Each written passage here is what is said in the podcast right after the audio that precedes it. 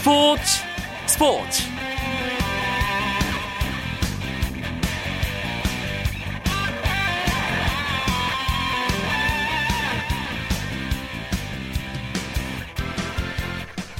안녕하십니까 스포츠 스포츠 아나운서 이광용입니다. 아시아의 스포츠 스타들이 한자리에 모일 날이 이제 딱 30일 앞으로 다가왔습니다. 2014 인천 아시안 게임 다음 달 19일 개막하죠. 시상대 가장 높은 곳에 서려는 아시아의 별들이 치열한 경쟁에 나설 예정입니다. 특히 우리나라 선수들은 역대 세 번째이자 2002 부산 아시안 게임 이후 12년 만에 안방에서 열리는 이번 대회에서 시상대 가장 높은 곳에 서길 간절히 바라고 있는데요.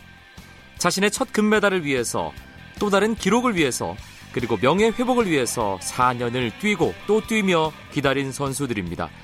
또 자신의 명성을 후배들이 이어가길 바라면서 자신이 못 이룬 꿈을 이루어주길 바라면서 지도자로 기꺼이 선수들과 함께하는 감독, 코치들도 있습니다.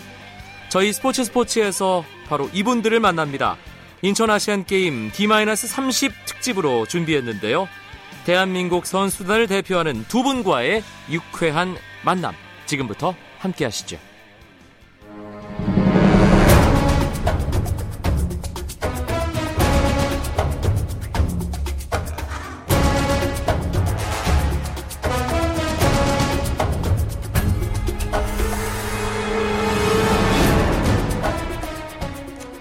첫 번째로 만나볼 이야기 손님, 이 한마디면 다들 딱 아실 겁니다. 도마의 신. 눈치채셨겠죠? 체조 양학선 선수 만나보겠습니다. 안녕하세요. 네, 안녕하세요. 아시안 게임이 딱 30일 남았습니다. 기분이 어떤가요? 어, 일단은 제가 처음, 어, 국제 대회에서 금메달 땄던 대회가 광저우 아시안 게임이기 때문에. 그렇죠. 어, 지금 많이 들뜨고 설레이고 또 우리 한국에 사다 보니까는 어 빨리 시합이 왔으면 좋겠습니다. 사실 아시아 무대는 양학선 선수에게 좁잖아요. 그래서 아시안 게임 준비하는 선수들 가운데 가장 여유 있는 사람이 양학선 선수가 아닐까 그런 생각도 드는데 아, 어떻습니까? 긴장이 좀 되나요? 어 일단은 그냥 바, 다른 외국 나가서 이렇게 시합을 뛰는 것과 또 틀리게 우리 국민들한테 국민들한테 이렇게 또 보여줘야 되잖아요 기술을. 네. 그러다 보니까는 더 긴장이 되는 것 같아요. 아하. 네. 다른 대회보다 더 긴장이 되는 것 같아요. 양학선 선수가 앞서 얘기했듯이 국제 대회에서 처음 이제 확실하게 금메달 따면서 이름을 알린 게 4년 전 광저우 아시안 게임이었습니다. 그 대회 준비했던 기억 되살려 보면 어떻습니까? 어 그때는 그냥 어떨결에 준비를 했고요. 그리고 그때는 제 실력이 다른 종목도 부족했고 그래서 추천으로 제가 시합에 나가게 됐었는데요. 네. 근데 이번에는 어, 추천이 아니라 실력으로 어, 이렇게 선정이 돼서 나가게 되는 거라서요. 어, 4년 전과 좀 비교를 했을 때 어, 금메달의 자리를 지키는 것과 안 지키는 것, 그 차이인 것 같아요. 아, 4년 전에는 그럼 부담은 지금보다 훨씬 덜 했다는 그런 얘기네요? 네, 그렇죠. 그때는 도전하는 과제였고 지금은 지키는 과제이기 때문에 네, 좀 음, 뭐 그냥 지금은 뭐 자격을 얻어서 나간다라고 양학선 선수가 얘기했지만 어, 자격을 얻어도 좀 지나치게 얻었다는 생각도 들고요. 그, 그 광저우 아시안 게임 이후 4년 동안 별의별 일이 다 있었습니다. 세계 선수권 또 런던 올림픽 금메달까지 따면서 기계체조 기계체조 남자 도마에서는 양학선 선수에게 대적할 상대가 없는 뭐 그런 상황입니다.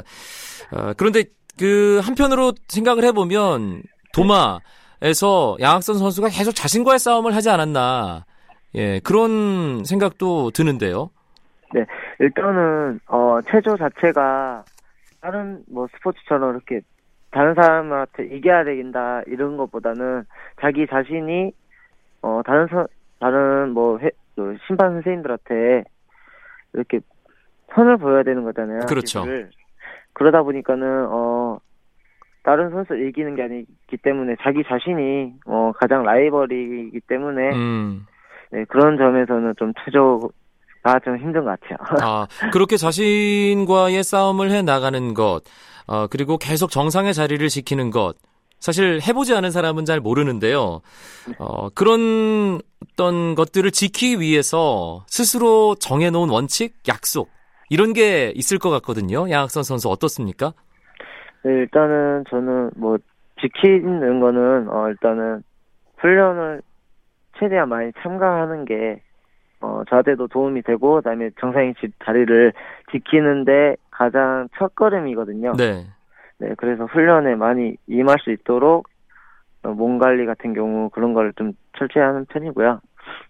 그리고 어 굳이 뭐 그렇게 안 하는 거는 어 없는 것 같아요. 아, 네. 그럼 뭐 훈련을 실제는- 예. 네. 훈련을 최대한 많이 실- 한다고 했는데 네. 하루에 몇 시간 정도 훈련을 하나요? 어 지금은 뭐 30일밖에 안 남아서 어 양보다 질로 하고 있거든요. 그래서 오전에 뭐 1시간 반 정도 이렇게 간단하게 몸을 풀고요. 그리고 오후에 2시 반부터 시작을 해서 어, 한 7시에서 7시 반까지 하- 하고, 하고 있거든요. 네. 네, 그래서 뭐 하루에 요즘에는 뭐 한 5시간, 6시간 정도. 양보다 질인데도 6시간 정도면 그 양을 강조할 때는 몇 시간 정도 하게 되는 거죠? 어, 그때 뭐 기본으로 거기서 한 2시, 2시간에서 한 3시간 정도는 플러스 되는 거죠. 아, 알겠습니다. 그리고 아까 쉴 때 어떻게 쉬는지에 대해서 얘기를 하는데 제가 끊었잖아요. 아, 예. 아니요, 그, 일단은 저는 뭐 굳이 안 한다는 게 없다, 없다고 했잖아요. 네.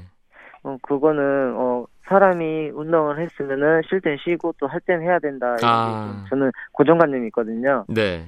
그래서 저는 좀 휴식이 필요할 때는 아무 생각을 안 하고 그냥 그 휴식만을 좀 즐기는 편이거든요. 네.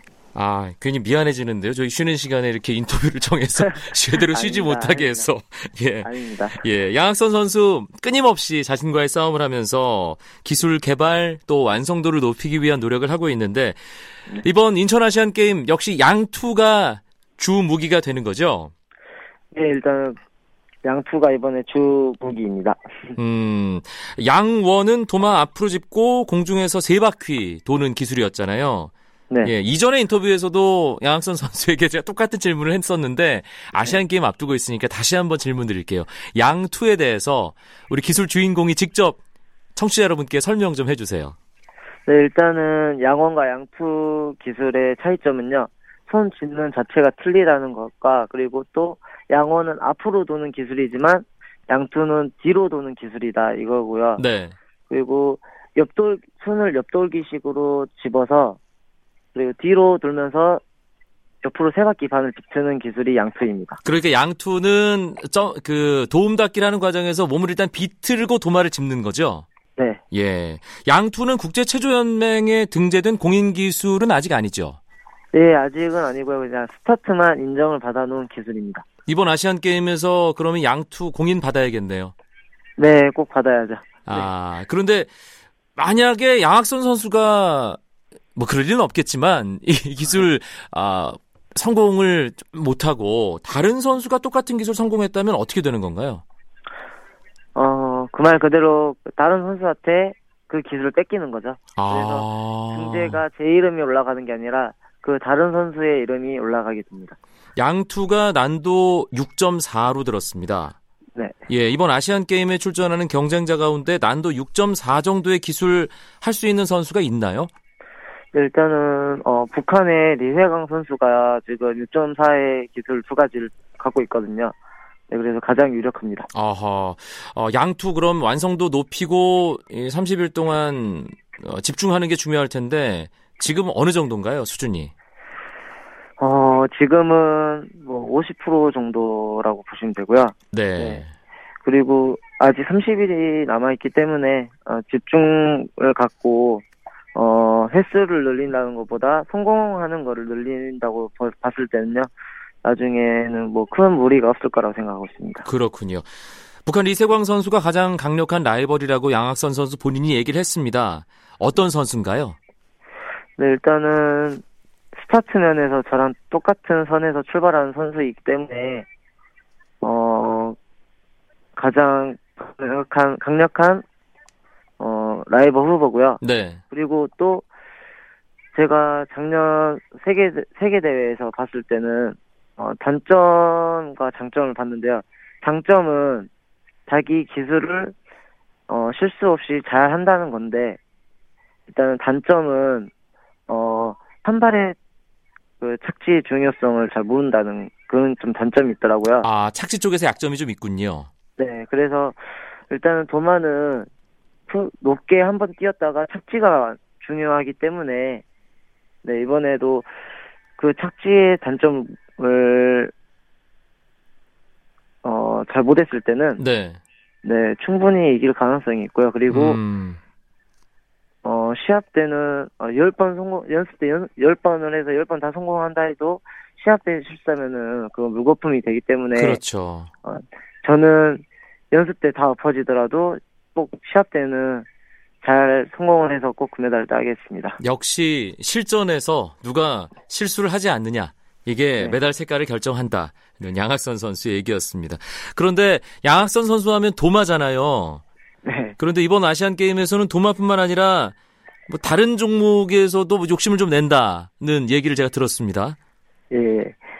일단은, 도마 하나만 가지고는 제가 이 다음 리오 올림픽까지 가기가 너무 힘들고 벅차기 때문에, 아, 어, 다른 종목에서 도전을 하면서 그거에 대한 또 재- 재미를 느끼면서 또 가야지 이 다음 리우까지 갈 수 있다고 생각을 하고 있기 때문에 네.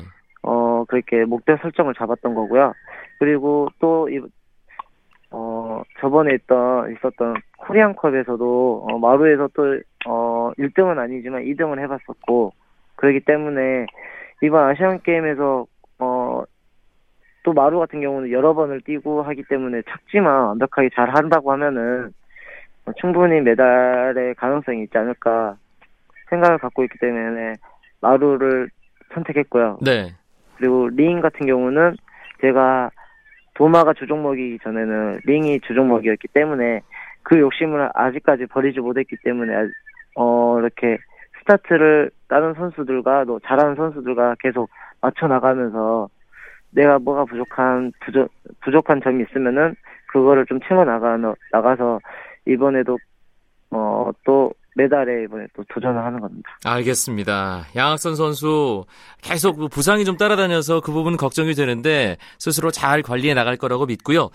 양학선 선수의 또 한 번 멋진 모습 기대하는 팬들에게 마지막으로 인사 말씀 하나만 남겨주시죠.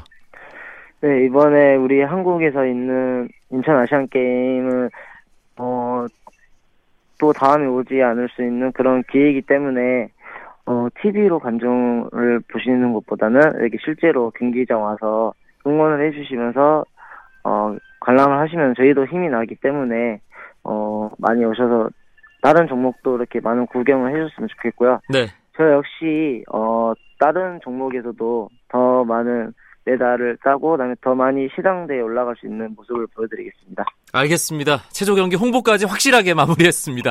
양학선 선수 인천 아시안 게임 준비 잘하고 아, 네. 멋진 모습 목표한 것 잘 이루는 그런 멋진 대회 만들기 기대하겠습니다. 고맙습니다. 네, 감사합니다. 인천 아시안 게임 D-30 특집으로 준비한 특별 인터뷰 첫 번째 손님 체조의 양학선 선수였습니다. 쳤다 하면 홈런이고 슛 한편의 드라마. 그것이 바로 그것이 바로 손에 잡힌 우승 트로피. 목에 걸린 그 배달 너와 내가 하나 되는 그것이 바로 그것이 바로 그것이 바로 꿈꾸던 스포츠. KBS 1라디오 이광용의 스포츠 스포츠. 양학선 선수는 직접 메달에 도전하는 주인공이죠.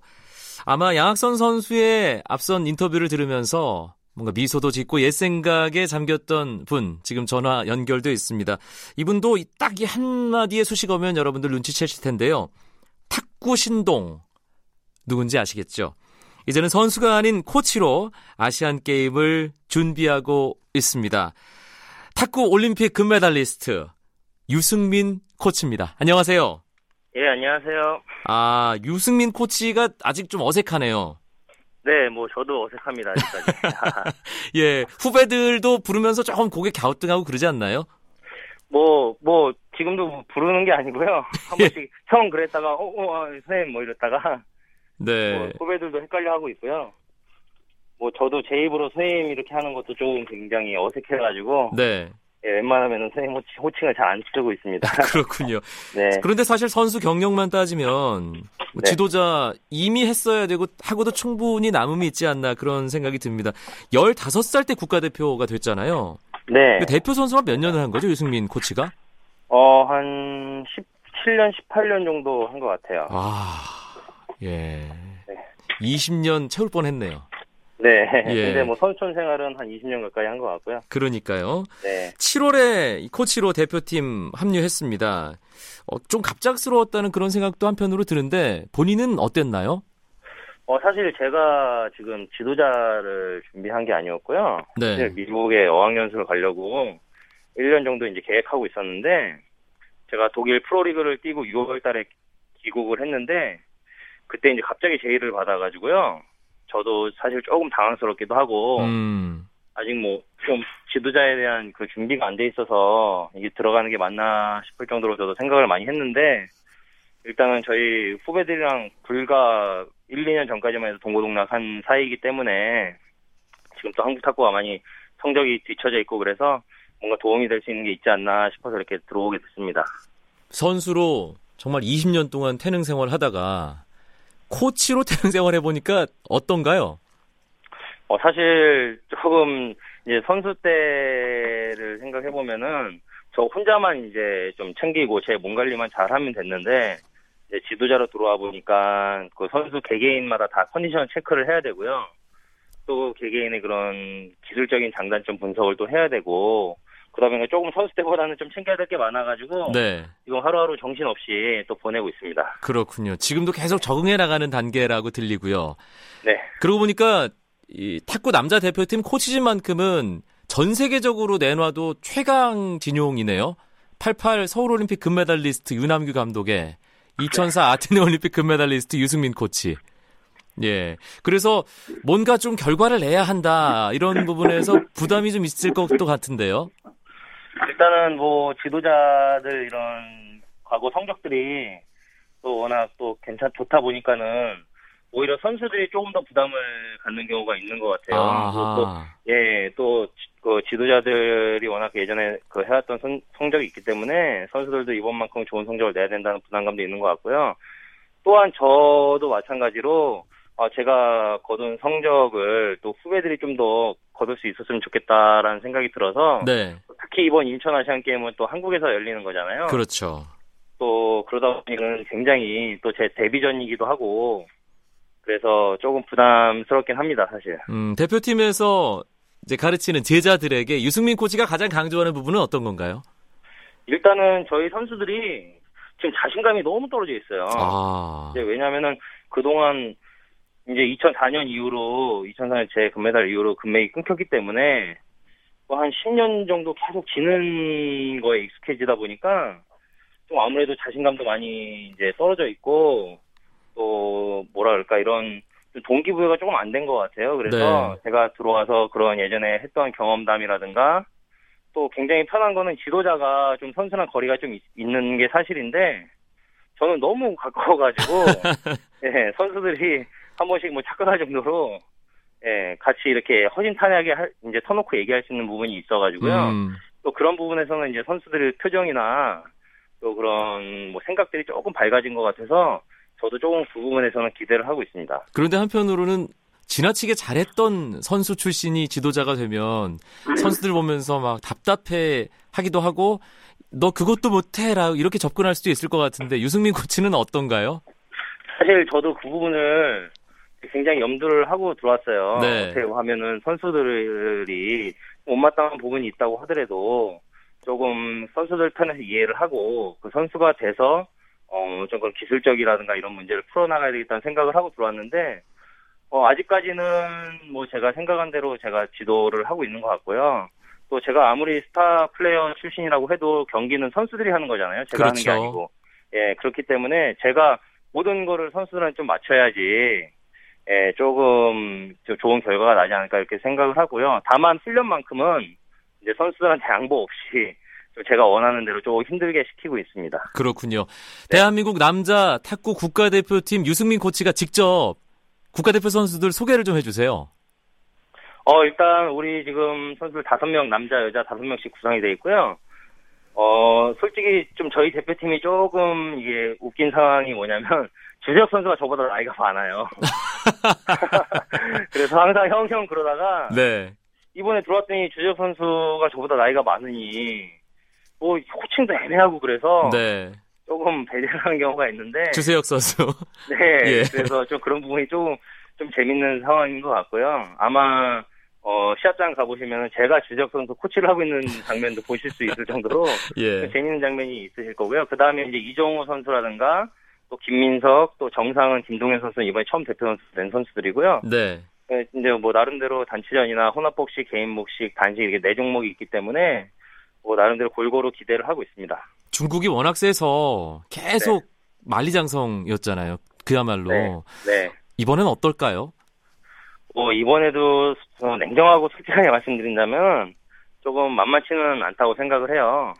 또 중국 선수들 남녀 불문할 것 없이 굉장히 또 세계 최강의 실력을 갖추고 있기 때문에 그렇지만 저가 선수 생활할 때도 제가 금메달 딸 때만 해도 제가 잘해서 딴 것보다는 그런 걸 이겨보고자 하는 투지와 그런 마음가짐이 강했고 또 훈련 과정에서 그런 것들을 이겨냈기 때문에 가능했다고 생각을 하기 때문에요. 네.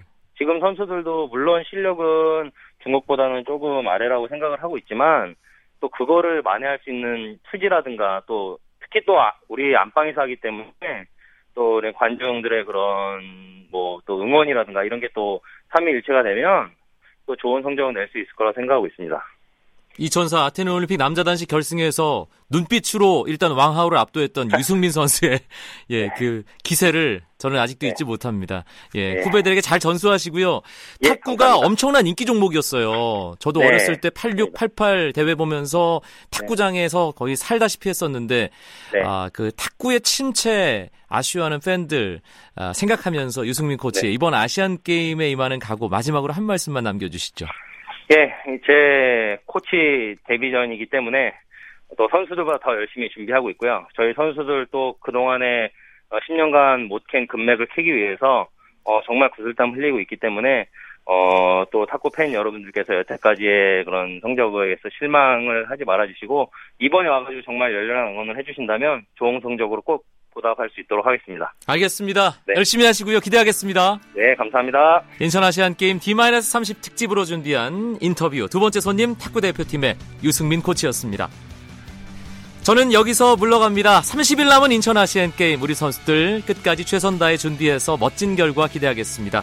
내일 9시 35분에 뵙죠. 아나운서 이광용이었습니다. 고맙습니다. 스포츠 스포츠.